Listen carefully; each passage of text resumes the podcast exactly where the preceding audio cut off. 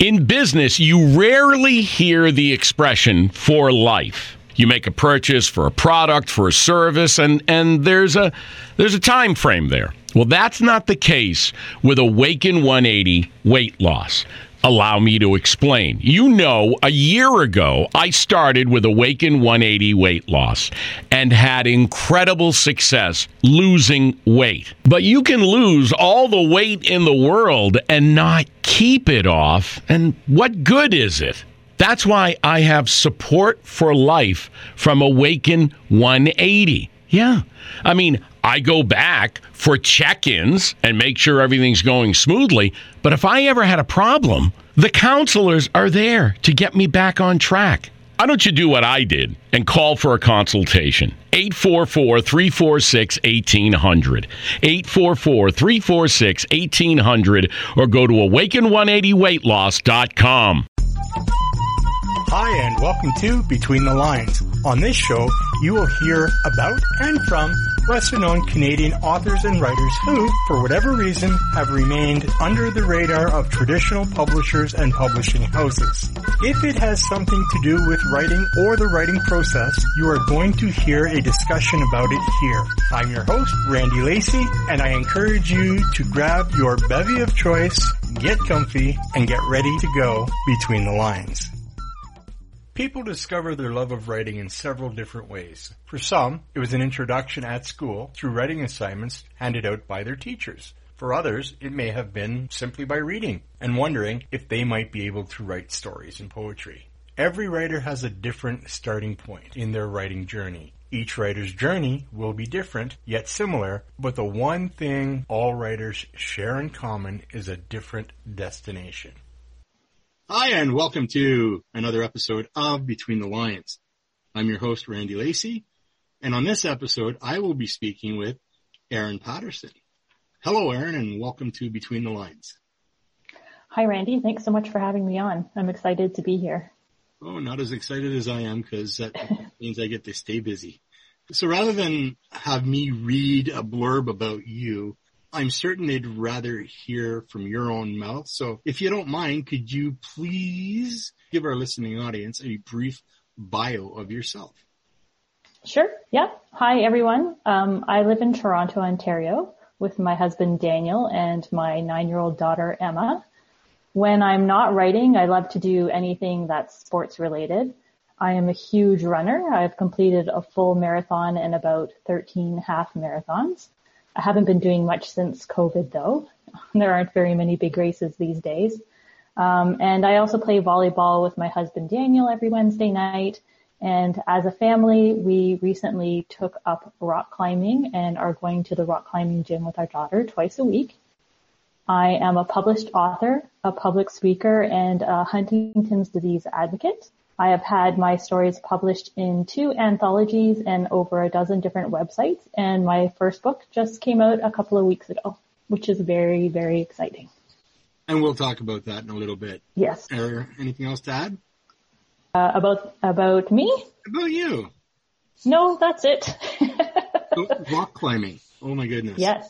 Well, I'm 46 years old and I haven't rock climbed in 15 years, but this is a particular kind of rock climbing called bouldering, which is climbing on lower walls without a harness.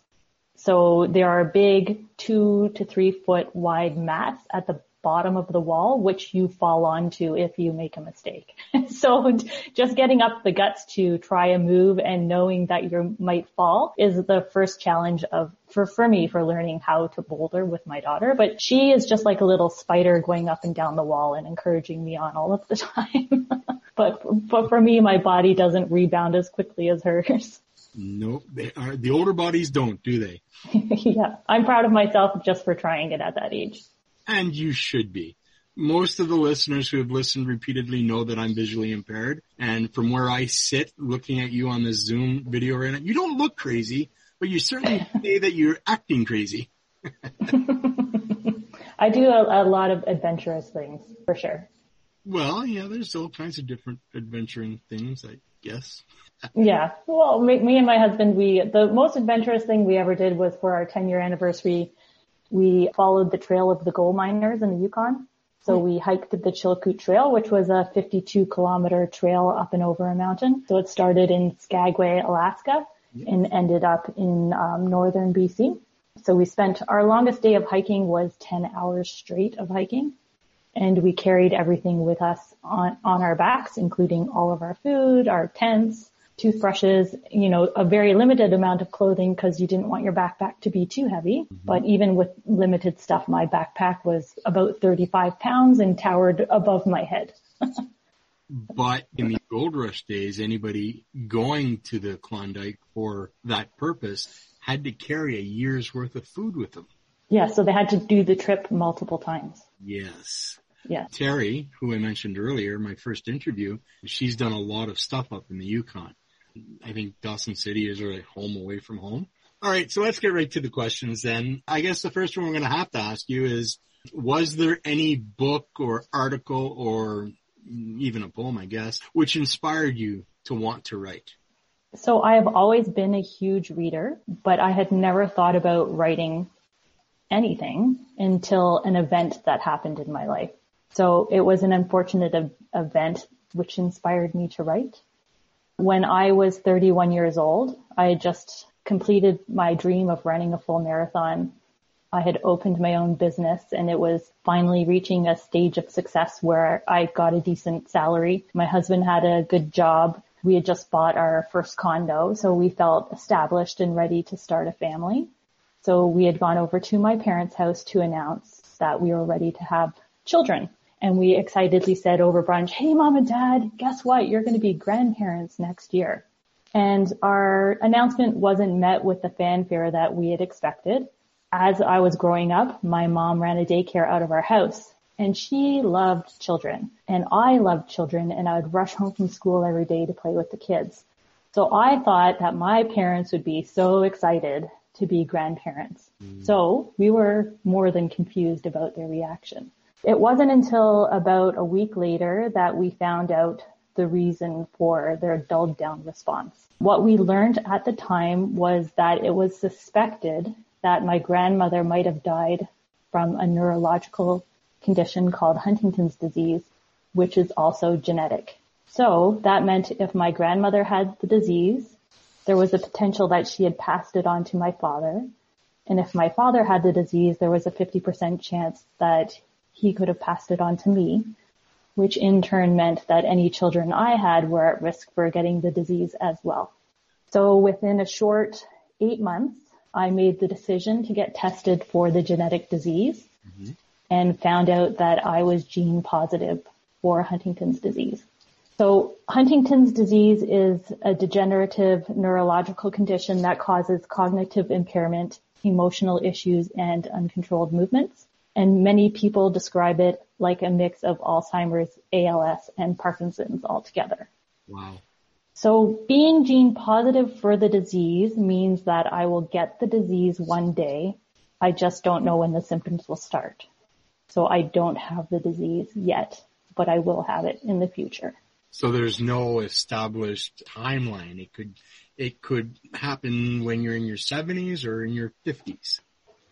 So the average age of onset is between 35 and 55 years of age. Okay. And a lot of people pass away from it in their 50s and 60s. Um, in my family, it seems to be a little bit later onset. So my grandmother was in her 70s when she passed away, and my dad is now 78, and he's still living with the disease. Hmm. Um, and it's we suspect he didn't start showing symptoms until his late 50s. Have you had your daughter tested? No, uh, because my daughter is adopted. So that's the ending of the the story, the good part of the story. but as you can imagine, finding out that I was gene positive for this disease sort of threw my life for a loop. I and I was plunged into a severe depression. I thought, what's the point of even living if I know that this awaits me in the future? I was terrified that my husband was going to leave me. I thought if people found out about my genetic status that they wouldn't want to be friends with me. I thought there was no way I'd ever make a new friend again because I thought who would want to make friends with somebody who's defective? That's how I viewed myself as defective. I can only see myself as the disease. I didn't see myself as an individual person anymore. So, and in the midst of all that, my husband and I were trying to make the decision, okay, now that I know I have the disease and there's a chance for me to pass it on to our children, what are we going to do about having kids? So that was a gut wrenching time for us. And it, it was very hard to make that decision in the midst of all that turmoil in our life and going while going through a depression. Can you imagine trying to decide what to do about having family? But we are 31 years old and our biological clocks were already ticking. So we made the best decision we could with the information we had available to us at the time. And we said, well, my life has value as a person who is gene positive for HD and so will the life of our child if they happen to inherit the disease from us. So we went ahead and tried to have a family. Unfortunately, after a year of trying, we still weren't pregnant and we ended up seeking the help of a fertility doctor. So we went through two and a half years of fertility treatments and nothing worked. wow. So in, that in itself was a very trying experience because going through fertility treatments is kind of like having a part-time job that you have to wake up at five in the morning and be at the clinic doors as soon as they open. And sometimes you would be at the clinic for three hours before going into work for 9 a.m. Uh, so you have all sorts of tests run and, and blood tests done, meeting with the doctor, and you would have to do this for about two weeks straight until you ovulate, and then you get a break of two weeks off from the clinic. And then at the end of that two weeks, you do a blood test to see if you're pregnant. Mm. And if you're not pregnant, then you have two days to mourn the loss of that cycle and not getting pregnant. And then you have to go back in and start the whole process over again. What was particularly challenging on top of that was each month I had to ask myself, am I sure that I'm still okay with the, the chance of passing the disease on to our child? So even though I was trying to heal from my HD diagnosis, it kept getting brought up month after month after month mm. as we tried to have a child. So it, it sort of prolonged the pain for me.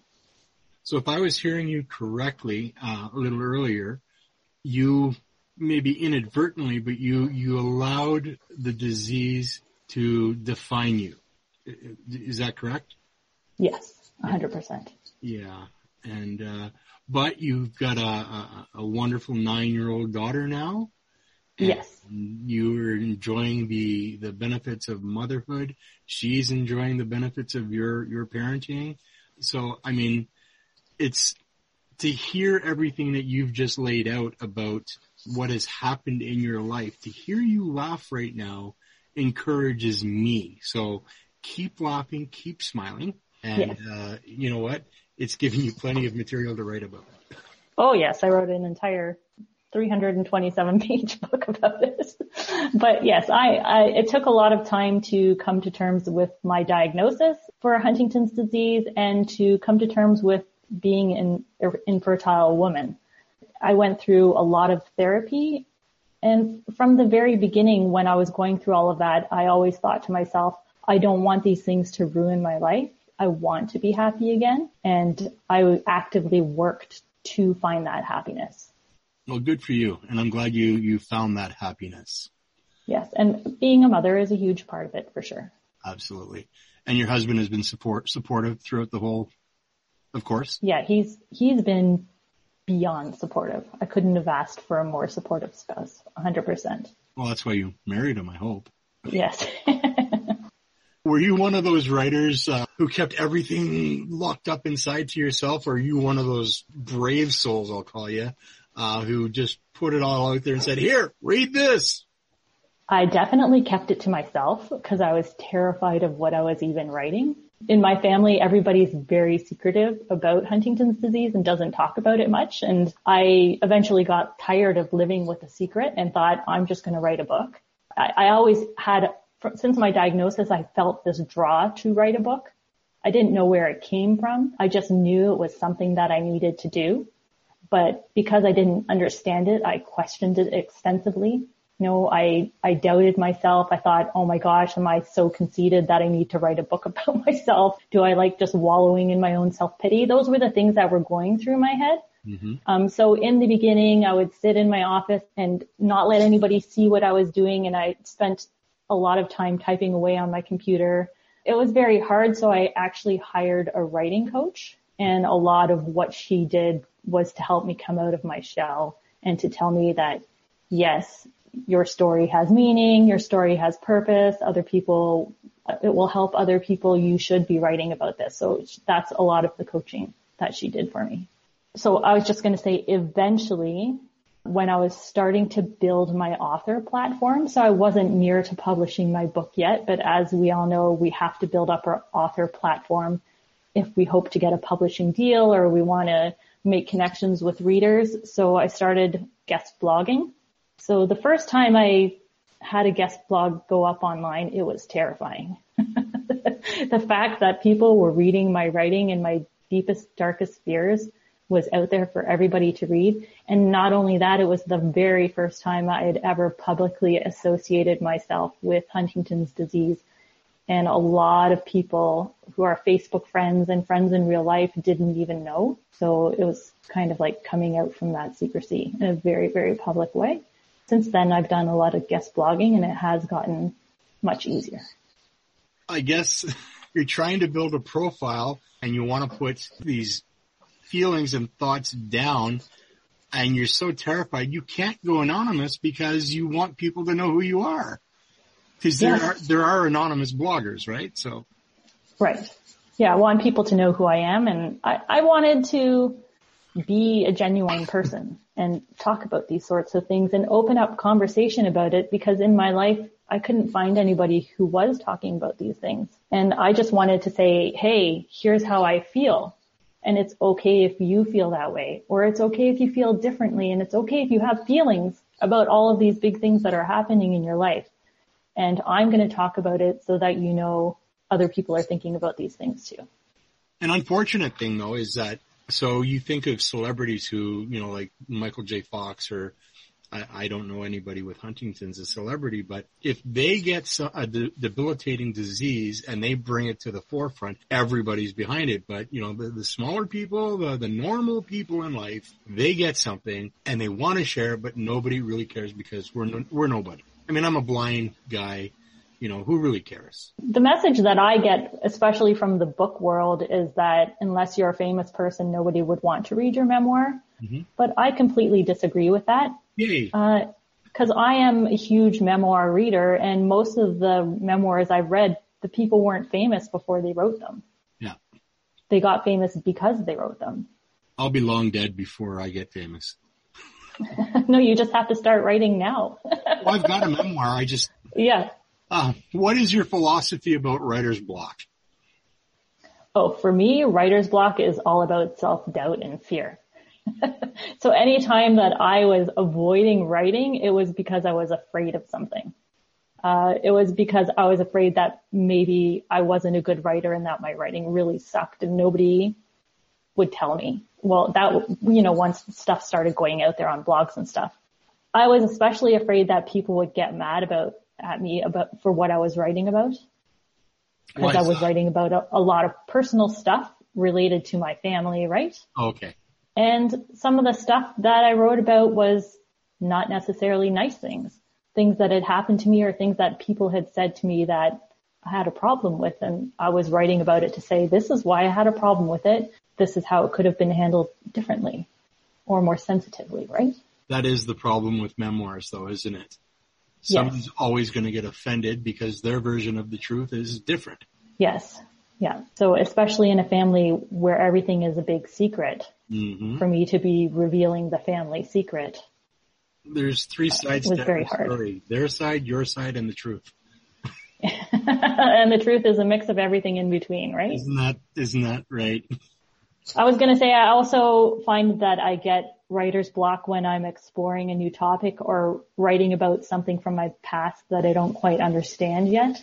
Okay. So there was one chapter in particular in my book that I wrote 30 times because when I was writing it, I thought, oh my gosh, I did that? Why did I do that? and in retrospect, I couldn't understand the decision that I made and it took me writing it out 30 times to kind of come to some kind of conclusion about why I acted the way I acted in that moment. So the, the block for you then was not, I don't have anything to write or can't find anything to write about. It was what you were writing about that was preventing you from writing. Yes. Right. Yeah. Getting over my fear of writing about that topic. Get over yourself. No, I'm kidding. kidding. I don't want to come across as being mean here. Oh no, no worries. Do you have a, a secret writing place you uh, you hide yourself away in? So I, I'm usually writing in my office, which has a nice view out the front window. My desk is right in front of the window. Nice. In the beginning, when I started writing, I'd, I had this whole big routine. I'd have to like psych myself up to get into the mood for writing. I'd have to put on my writing sweater and get a, a hot cup of tea and have that right next to me. And I had a white noise machine that I would turn on. It was like from leftover from when my daughter was a baby, you know, those machines that just sound like air conditioners running. And I'd put that on in the loudest setting so that I couldn't even hear the telephone ringing in the next room. And it would be after my daughter had gone to bed and I would sit at my desk and write. And nobody could come into the office at all because I didn't want anybody, not even my husband, to get a glimpse of what I was even thinking about. I didn't want anybody to see my unformed thoughts because it was kind of like a diary. Yep. In a way. Yeah. I can see that. Now, I'm not so bad. I can write in coffee shops. One of my favorite places to write is while I'm getting an oil change at the car dealer. but Explain. I have to be sitting with my back against the wall so nobody could see my screen. and why why are you so comfortable there? Doing it? Uh, there's just a lot of white noise, right? Okay. And there's no distractions. There's no dishes to clean or anything like that. Based on your answer, that brings up another question then. I like to have lots of music playing when I write. Not for you? Uh, no, complete silence. Really? Uh, yeah, I mix up the words if I had music playing. But uh, like in my life in general, I like complete silence. I don't really like a lot of noise. I, I prefer stillness and silence. Even when I'm in my house all day long, I never have the TV or the radio on, or when I'm driving, I rarely have it on. Really? Yeah. Uh, I've talked to a few people that it's got to be music, it's got to be heavy metal, or it's got to be classical, or and yeah. I think you're the first one that says no, I need silence. I mean, oh. I, go, I go crazy with silence. Do you listen to classical music? I can understand classical, but heavy metal, I'm wow, that's impressive. I have a 15 hour playlist that I play when I'm writing. Mm-hmm. And it goes, it covers the whole gambit, right from classical right up to thrash metal. Wow. Oh yeah. And do you, do you, do you have to put it on a certain part of the playlist when you're writing a, you know, maybe you're having a more emotional moment, you need classical music or? Uh, you know what? Sometimes I let the music dictate what I'm writing. Yeah. So, and then, you know, find a place for it. yeah. That's interesting. You, usually works best. Who's doing the interview here, lady? that's, that's interesting though. I, yeah, silence, I would go crazy with my thoughts. Is there a certain time of day where you find yourself more productive?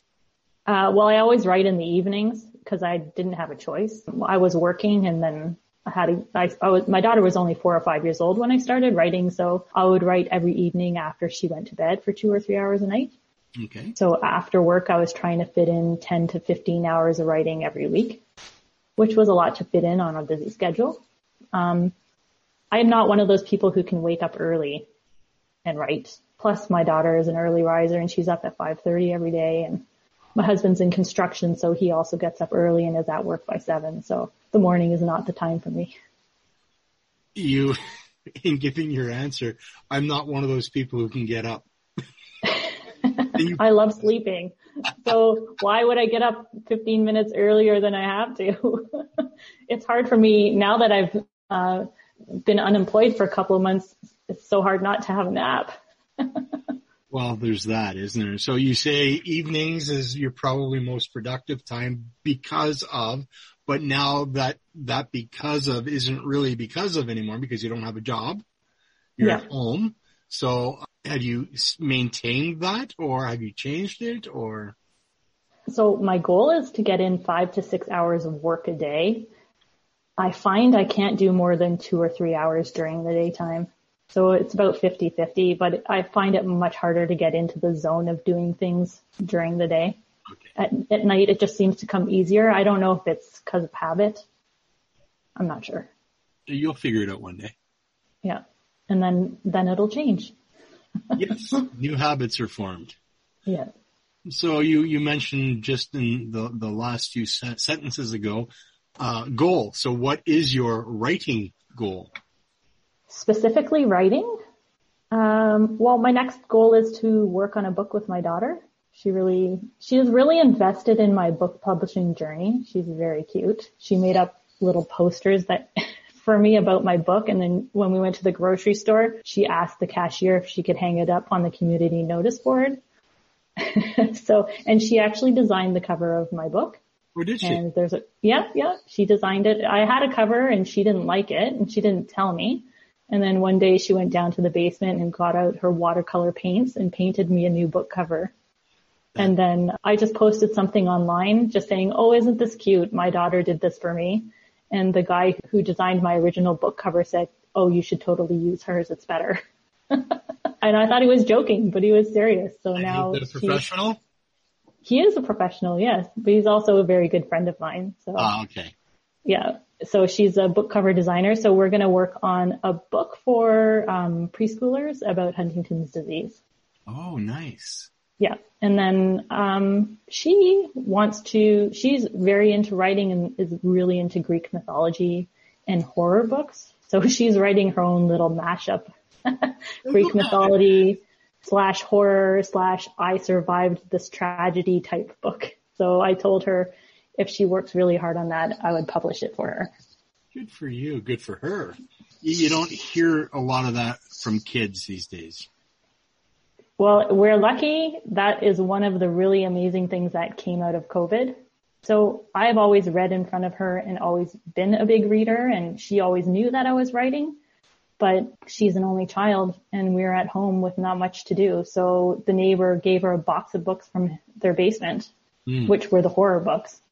Uh, which I thought would give her nightmares, but she loves. And she read through this giant pile of books over a couple of months and she hasn't stopped reading since.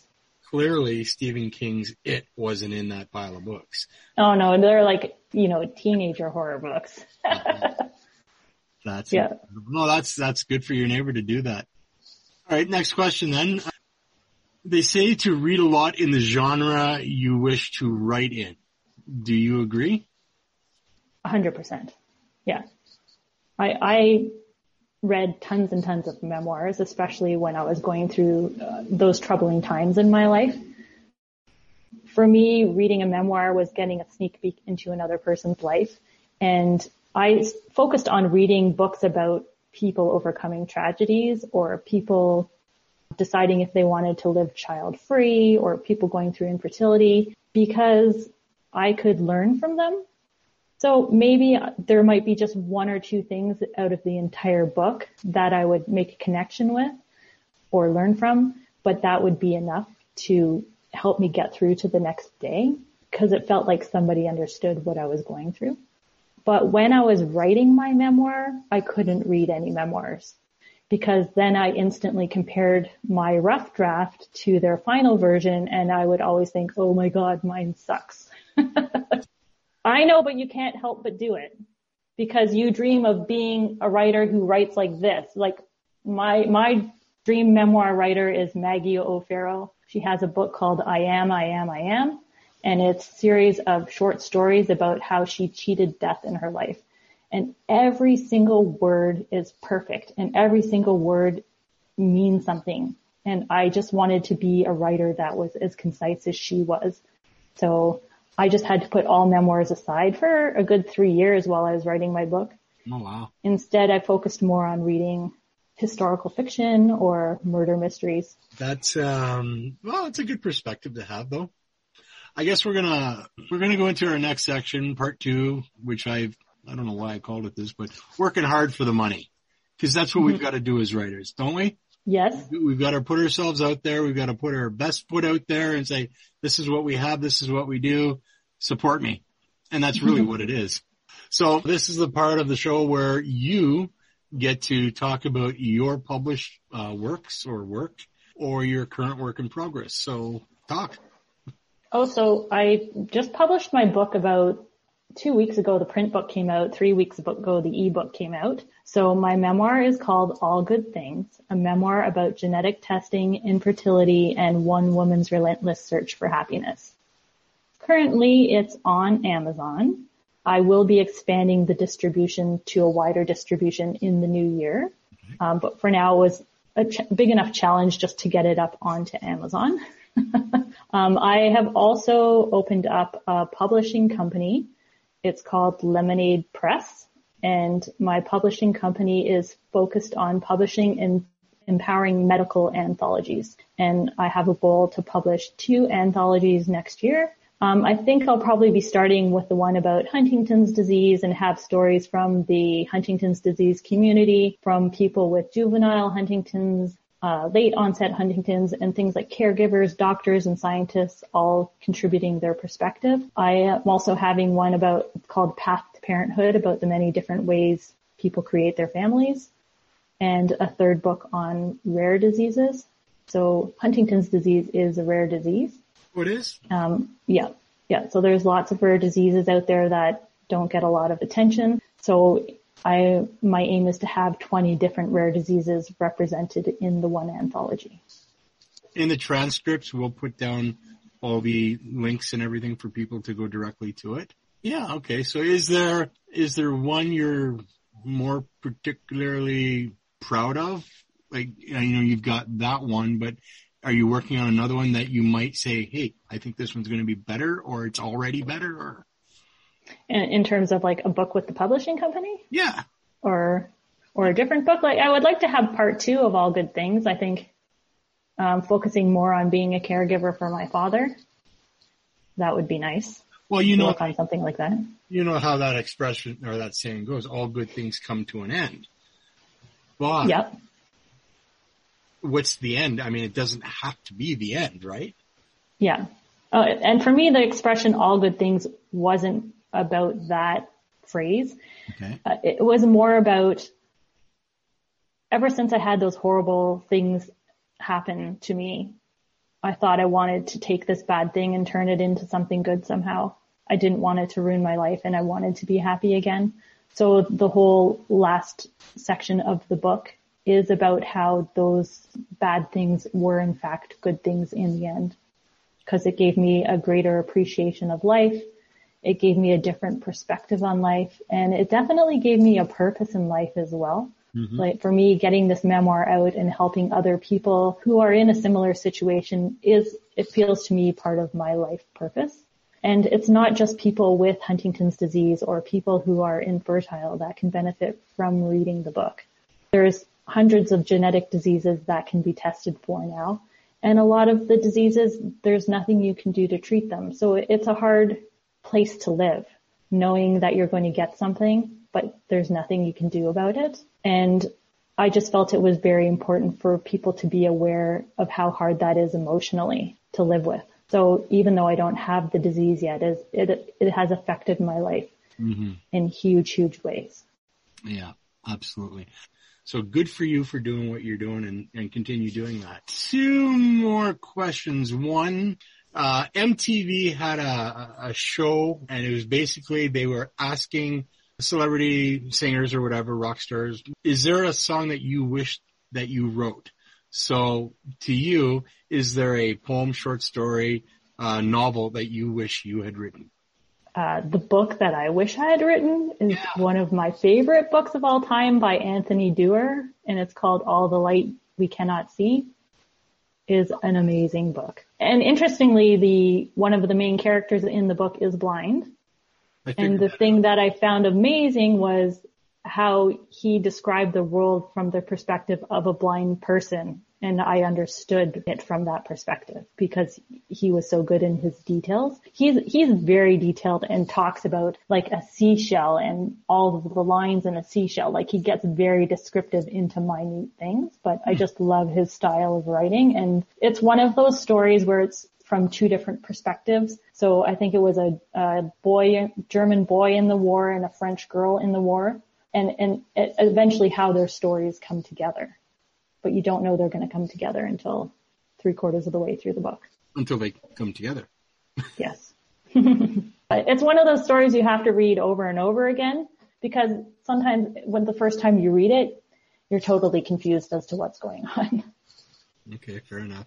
So when people get that perspective, and you know, there's not every situation or circumstance where people can get full perspective, but when they do, it, it opens, well, pardon the pun, but it opens their eyes mm-hmm. to, to the, to the actual situation and it changed their tune. Social media, where can people find you?